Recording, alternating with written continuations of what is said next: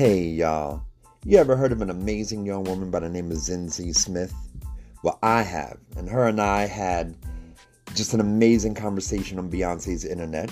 I will have you know that 20 year old Zinzi Smith has her own black woman owned business for an entire year now teaching spin classes.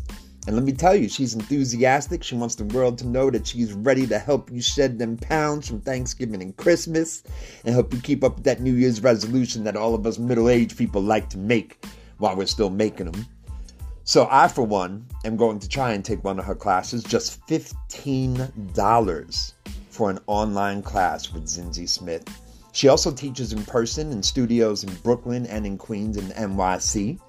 And all around, I gotta tell you, I am just in awe of her. So you can reach out to her on Spin with Zin.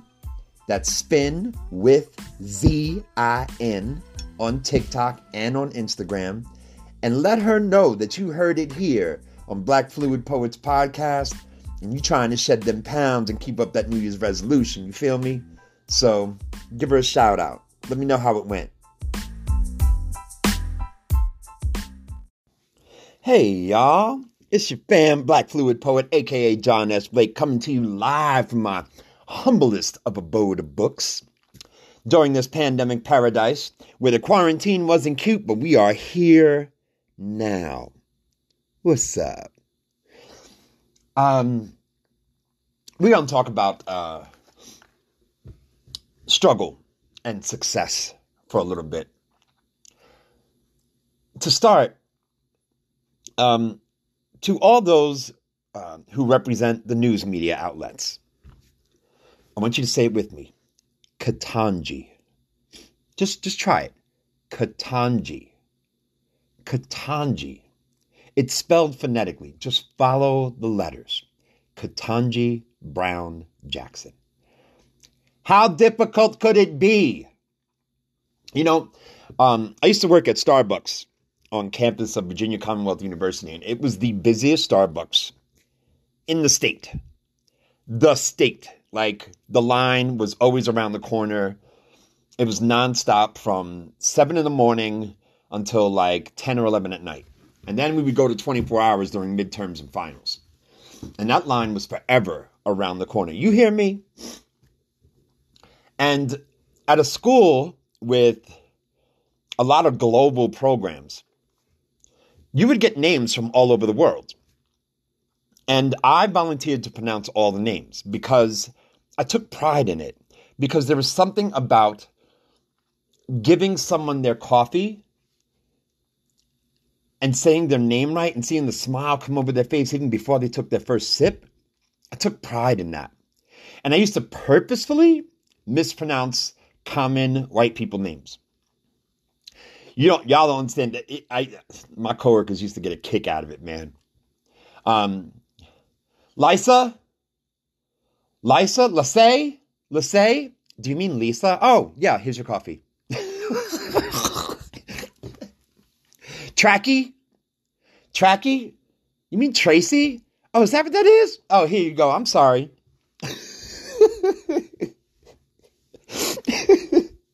and then I turn around and say, Adenike Amusa. Oh my God, you said my name right. Oh, yeah, of course. Are you Nigerian? Yes, I am. And we'd have a little conversation. Because it was my way of, I don't know, balancing the universe in what little way I could. You know what I'm saying? And um, I'm getting really annoyed because Ketanji isn't that hard. Ketanji isn't hard at all. I don't, I don't, I don't get it. I don't, I don't get the you know the disconnect. I don't I don't see where the problem is. Um, so getting that out the way first. Second, um, there are people in this world that do not want to see black people make it. They don't know why they don't want to see black people make it. They just know it's ingrained in them that black people should not be successful. It's okay for them to be entertainers. It's okay for them to be athletes. But something with a certain intellectual power, academic power, governmental power, um, they're like, yeah, no, no, no, no, dance for us, tell us jokes, you know, put the ball in the hoop, just keep dribbling.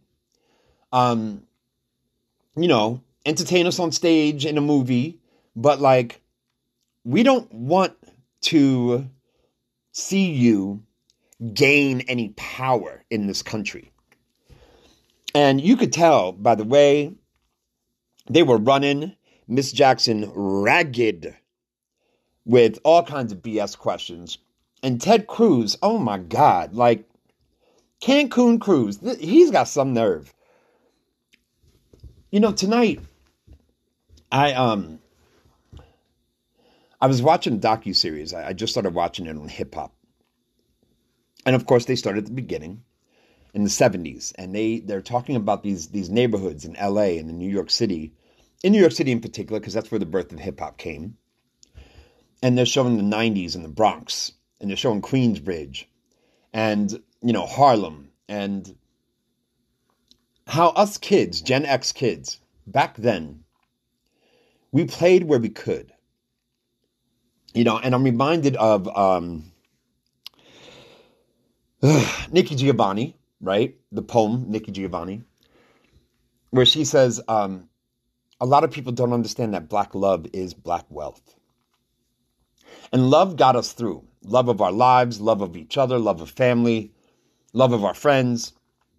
That got us through some of the hardest times that white supremacy had for us. You know, when in the 70s, when, you know, Vietnam was ending. People were coming home to no jobs, to no money, you know, uh, welfare, food stamps. And as kids, I remember we played where we could. Sometimes we didn't play in the park. Sometimes we played in an abandoned car. Sometimes we tried gymnastics on a, on a mattress that got thrown out. Um, we played on construction sites. We played in the elevator shafts. We didn't know that what we were doing was dangerous or dirty. We just knew joy, as, as kids should know, just joy. And this is around a time when, you know, the factories started disappearing, the service industry started, all the fast food joints. Um, and, and there were jobs with no no level of, of opportunity for promotion, you know. They were dead end jobs. And those were the jobs that they afforded the ghetto. And so a lot of people took on a life of crime because that's where the money was. You know, the money was in pimping, the money was in drug dealing, the money was in running numbers. And, you know, a lot of this came up because of, you know, me talking about my father the other day and understanding that, you know, black men in particular were doing whatever they had to do to see themselves as the head of the household, to pay those bills. And then the 80s came, you know, and it was bad enough that heroin had destroyed, you know, black communities everywhere. But then the CIA, you know, allowed crack to come flooding into the ghettos. True story. You can look it up, Google it. And these became opportunities for black men to work. You know, 24 hours a day they were working. They were bringing in a lot of money. And kids started working because, you know, it was money to bring home to mom you know. Everybody was watching their mothers struggle back then, you know. Um, and in that struggle, there was a lot of death. Um, then, you know, around the time that, that the CIA flooded the areas with crack, AIDS came. And worst of all, Ronald Reagan. Like, we were never going to catch a break then. Never. And I'm so grateful to everyone who didn't give up.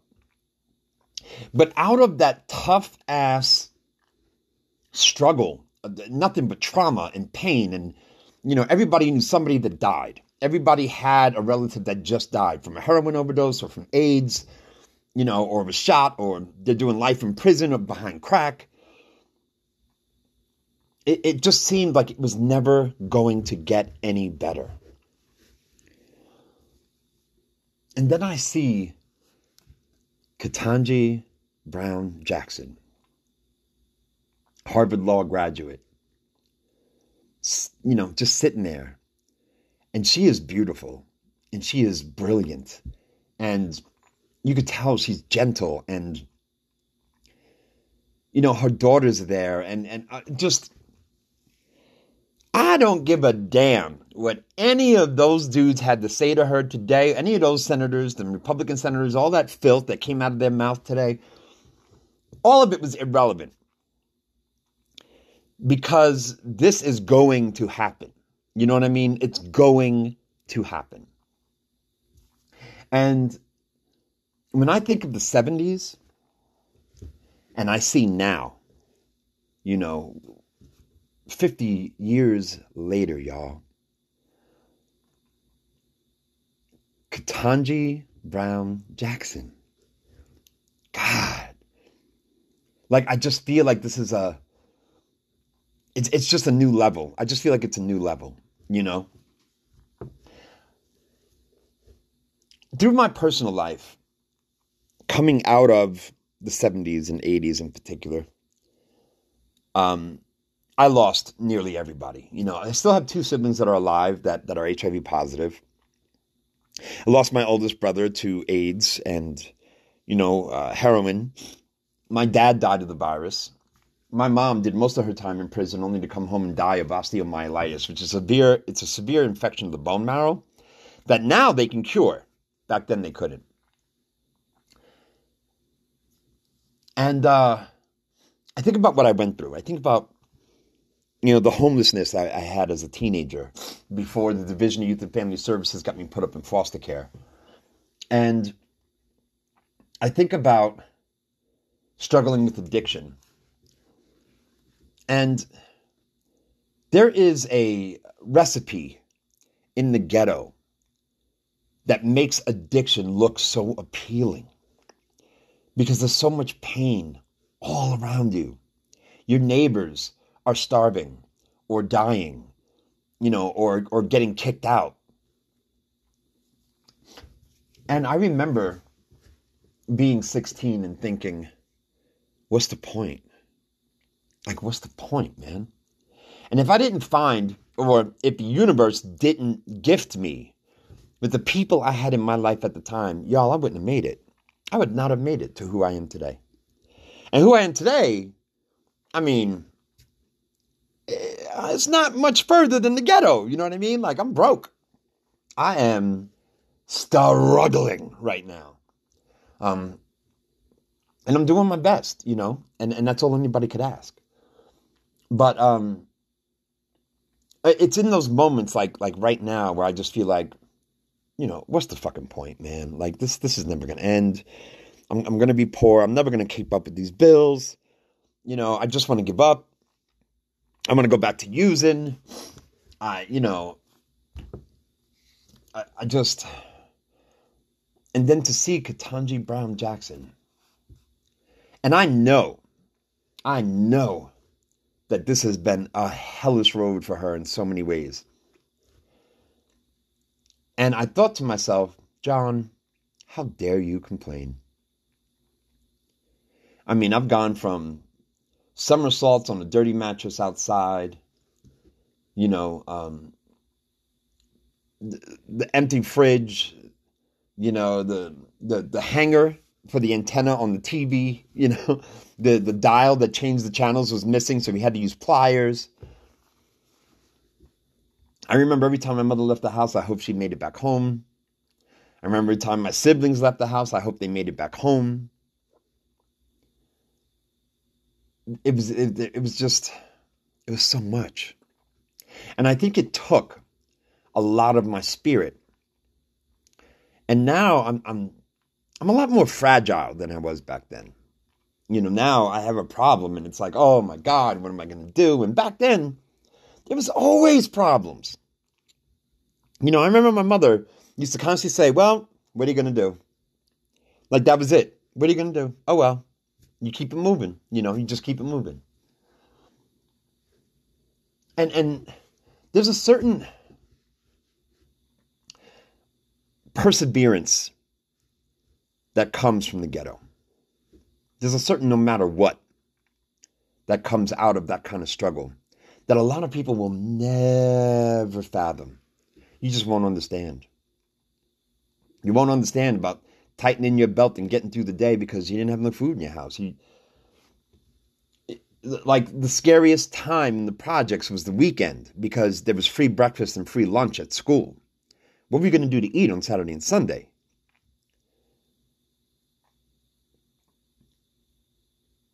My generation of color, mostly, um, was so accustomed to being marginalized that we shrugged shoulders about things like racism. Like, yeah, yeah, whatever. They can talk their shit, you know. It's going to do what it do, you know. What can you do? Oh, well, what are you going to do about it, you know? And to see this this beautiful woman with a Harvard degree being nominated to Supreme Court. I just felt like, yo, straight up, fuck all of y'all. Like, that's some we made it type shit. And to quote Malcolm X, you know, if you stick a nine inch blade in my back and pull it out six inches, that's not progress.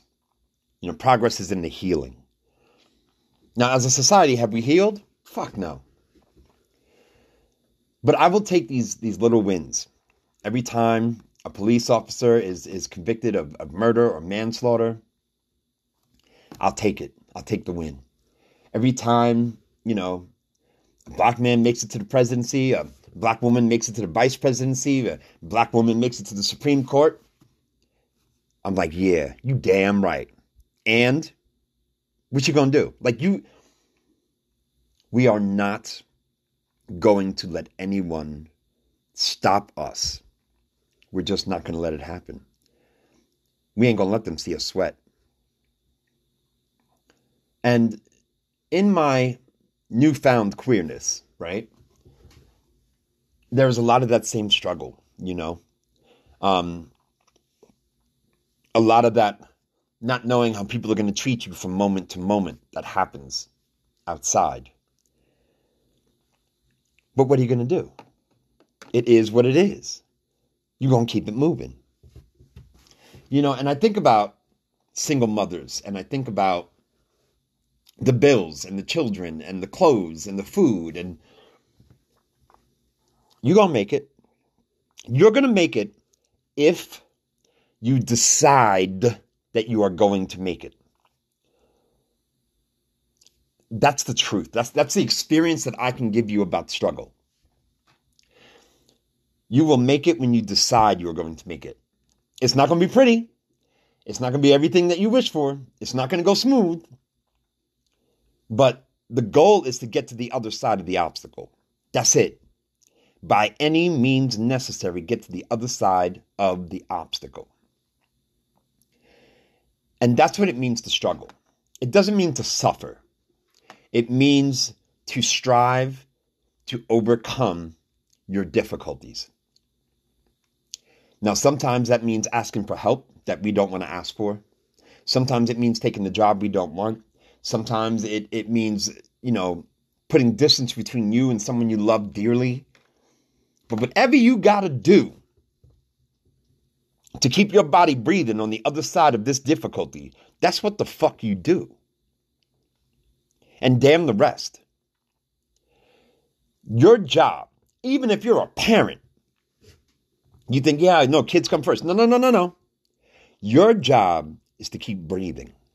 Left foot, right foot, breathe in, breathe out. That's your job. That's your first fucking job in this world is to stay alive, to keep breathing.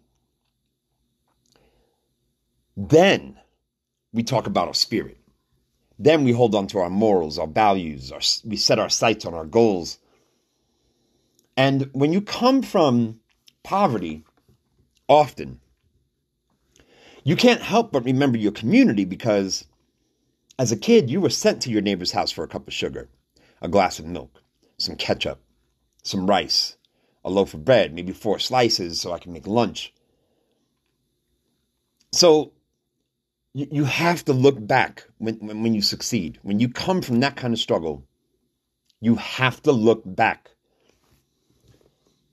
I think of often um, Angela Davis, you know, Dr. Angela Y. Davis, when I met her at VCU, I said to her, you know, why didn't you leave? You could have went anywhere. Why stay here?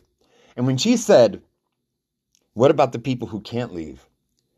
It was like getting smacked in the face. Like, how could you forget? How could you forget that we are a community? We are a community. You don't make it by yourself. I remember when uh, Kwame Ture said, you know, if George Washington tried to cross the Delaware by himself, he would have been killed. If Dr. Martin Luther King, you know, tried to march through Selma by himself, he would have been lynched. This only happens because a lot of people are moving in that same direction. And we're going to have to remember that. We, we have to constantly remind ourselves that whether pass or fail, you didn't do it alone. And that's what a lot of people don't seem to understand. There's no such thing as self made. I've, I've always hated that statement. Self made. What the hell are you talking about? Nobody makes it alone. There's no way. You know, you, you could be self motivated, you could be self determined, but you are not self made. There's always somebody who has your back. There's somebody who provides an opportunity. There's somebody that, you know, walks side by side with you through a struggle. There's always somebody. And it may not even be anybody that you know. It might just be somebody on on a you know a social media site. It might be, you know, someone who randomly sent you a cash app to help you get through your day. But you don't make it alone. Nobody makes it alone. Nobody. And that's my biggest pet peeve. I did it. You did what? You did what? You mean nobody ever fed you? Nobody ever gave you a ride? Nobody ever told you about a job? Nobody ever said, hey, why don't you do this instead? Or, yo, you ever tried this? Nobody's ever told you, oh man, I see you down in your luck. Here, here's $5, $10, $20, whatever. Um, hey, I want to invest in your idea. Here's some money. What, what can I do to help you? There's always somebody. I don't care who they are. There is always somebody. And it is capitalism. It is that white supremacist ideal of the individual, of you by yourself making it. And it's always from people who had somebody else to give them a lift that are talking about, you know, do it yourself, pick yourself up by your bootstraps, yada, yada, yada. Bullshit. Bullshit. Nobody makes it alone in this world. No man is an island. So, in struggle, understand that if I fail, if I quit, if I kill myself, if I go back to using, other people will be hurt by my decision, directly and indirectly. Whether I like it or not, I'm part of a community.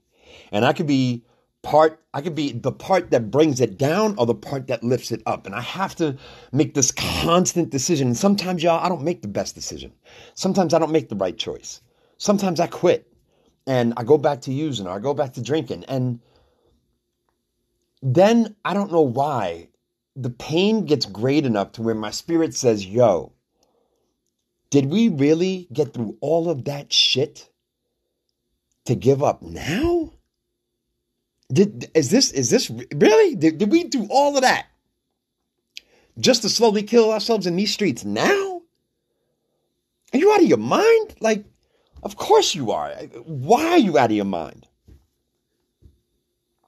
And and that's the part of struggle. Why am I in pain right now? What is it that hasn't changed that needs to change in order for me to stop this anguish this this spiritual void that I'm living in? Is it the person I'm in a relationship with? Is it the town or the city I'm living in? I need to get the fuck out of here. Um, is it really a money thing? Is it a pride thing? Has have my friends asked me how I'm doing and I've just been lying to them the whole time? you know, I had a friend named Vince who used to say, if you're not humble, you will be humiliated. And there's a lot of people who, friends of mine even, who like, don't even mention the fact that they're three months behind in rent or, you know, their car broke down. They haven't been able to get their kids to daycare. And there's, it, I, remember my mother. I, I, remember telling my mother, "Mom, I don't know how I'm going to do it. You know, I just lost my job. You know, my son's medication." Blah, blah, blah. She said, "So, what the fuck you mean so?" She said, "So, make it happen. Do something. Do whatever the fuck you got to do. Sitting around complaining about it ain't gonna do nothing. Do something. Do something." And I remember being angry like fuck you i came here to get comforted you know my mother was like john i ain't i ain't i ain't for the fuzzies you know i don't i don't do the fuzzies i'm gonna tell you the truth the truth is sometimes life sucks and you're gonna have to get tougher than the problems you have and you're gonna have to make it work and i had a friend who like you know she's got two kids and her car broke down and she's like i'm gonna have to get up at like six in the morning i gotta take these kids by the bus to the daycare it's gonna take me forever and i said yeah it, it is. And you're to have to do it anyway. You're to have to do it. You're to have to make that shit happen. And that was like one of the last times we talked. And I can't help but wonder if she was having that same experience that I had when my mother said that to me, you know? But at the end of the day, I'm going to have to make sure that I'm still breathing. At the end of the day, I'm going to have to make sure that I'm working towards whatever goals that I have in mind. And as soon as things get rough, I can't quit. You know, disappointment was like, you know, you ate that shit for breakfast in the projects. You know, um, daddy was never coming home. Mom doesn't know how she's gonna pay the rent this month. You know, um, motherfuckers are trying to forget this, they, they spend a lot of the money that they had. What little money they had, they spent on trying to forget. You know, putting their face in the bottom of a bottle, you know, sniffing dope, you know, shooting cocaine, smoking crack, whatever it was, you know, gambling, strip clubs, eh, to escape just for a day, for an hour, just to get away from this constant reminder that your government doesn't give a fuck about you. And when when I saw Ketanji Brown Jackson, say it with me, Ketanji, Ketanji, Ketanji Brown Jackson. When I saw Ketanji today, I was like, I give a fuck about none of these problems, man. Nothing stopping me. Nothing stopping me. Like, I'm trying, like, we, we're talking about slavery, man. We're talking about black codes, Jim Crow, mass incarceration, fucking welfare queens, Reagan era, Clinton and his fucking mandatory sentences, and God, like, they had it out for us, man. They've been trying to kill us for centuries. But we reached the Supreme Court today, y'all. We made it to the presidency before. And say what you want about these people and the mistakes they've made and how they could have been better. But the fact is, we have accepted white male mediocrity for fucking centuries. And to sh- and, and this shows you what a lot of people have tried to say about you got to be twice as good to get half as much. You know, Barack Obama was the same thing. You know, the former president was a Harvard Law graduate, summa cum laude, Harvard Law graduate, and and he had to have uh, no scandals, never cheated on his wife, kids looked perfect, wife was gorgeous, like everybody was intelligent, everybody had college, every flawless. You hear me? Fucking flaw like a Beyonce concert, flawless, head to toenail. You hear me? And still, they criticized him for wearing a brown suit. They criticized him for forgetting to salute a soldier. Like,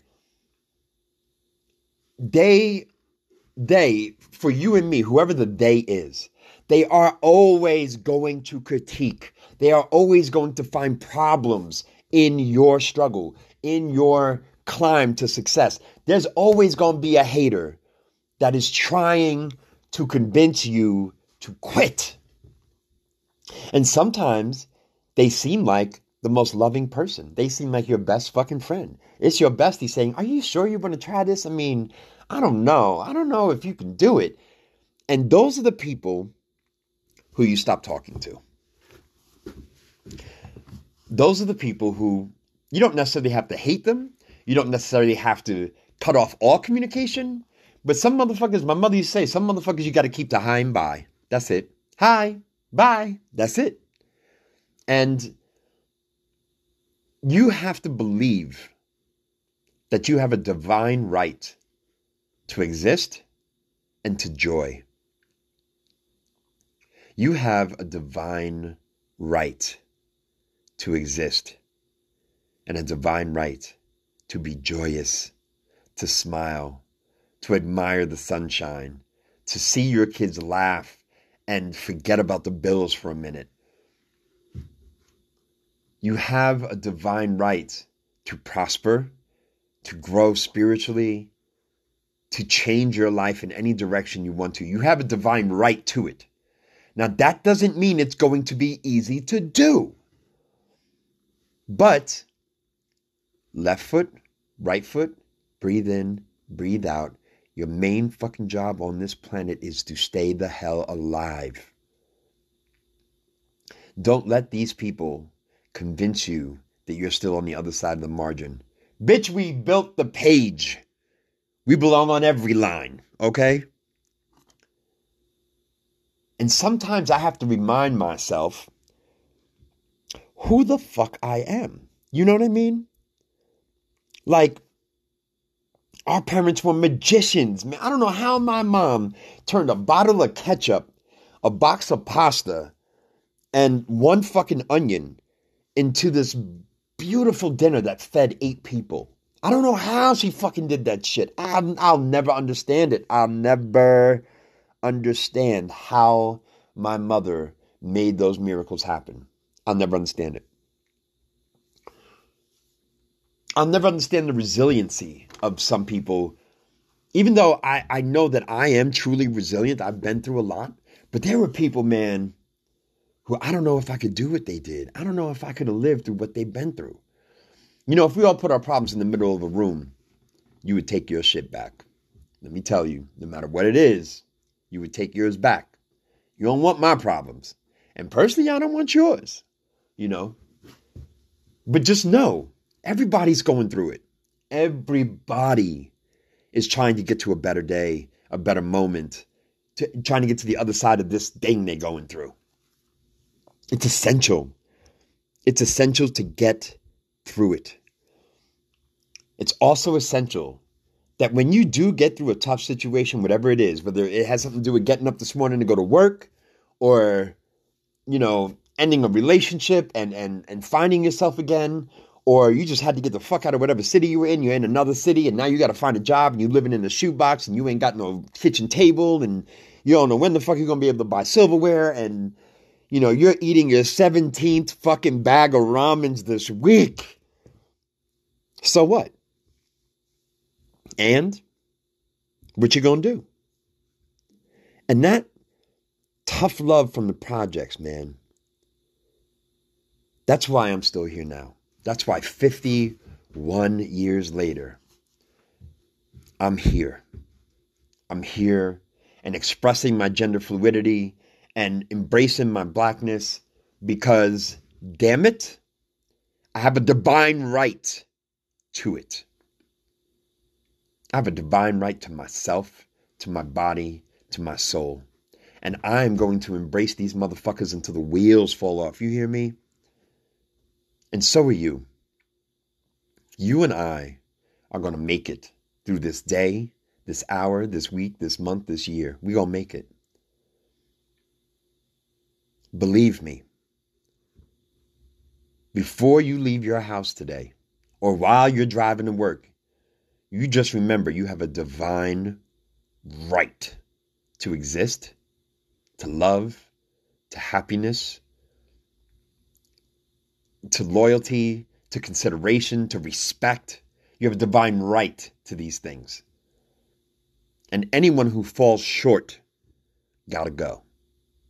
I love y'all. Remember to love yourselves. And if you fall short, just remember you can start your day over at any time.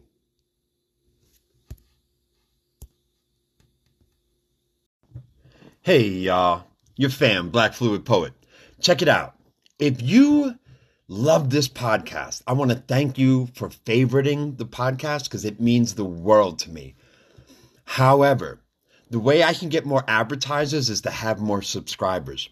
If advertisers um, see that um, I have a lot of subscribers, they will be more willing to give me opportunities to advertise for them.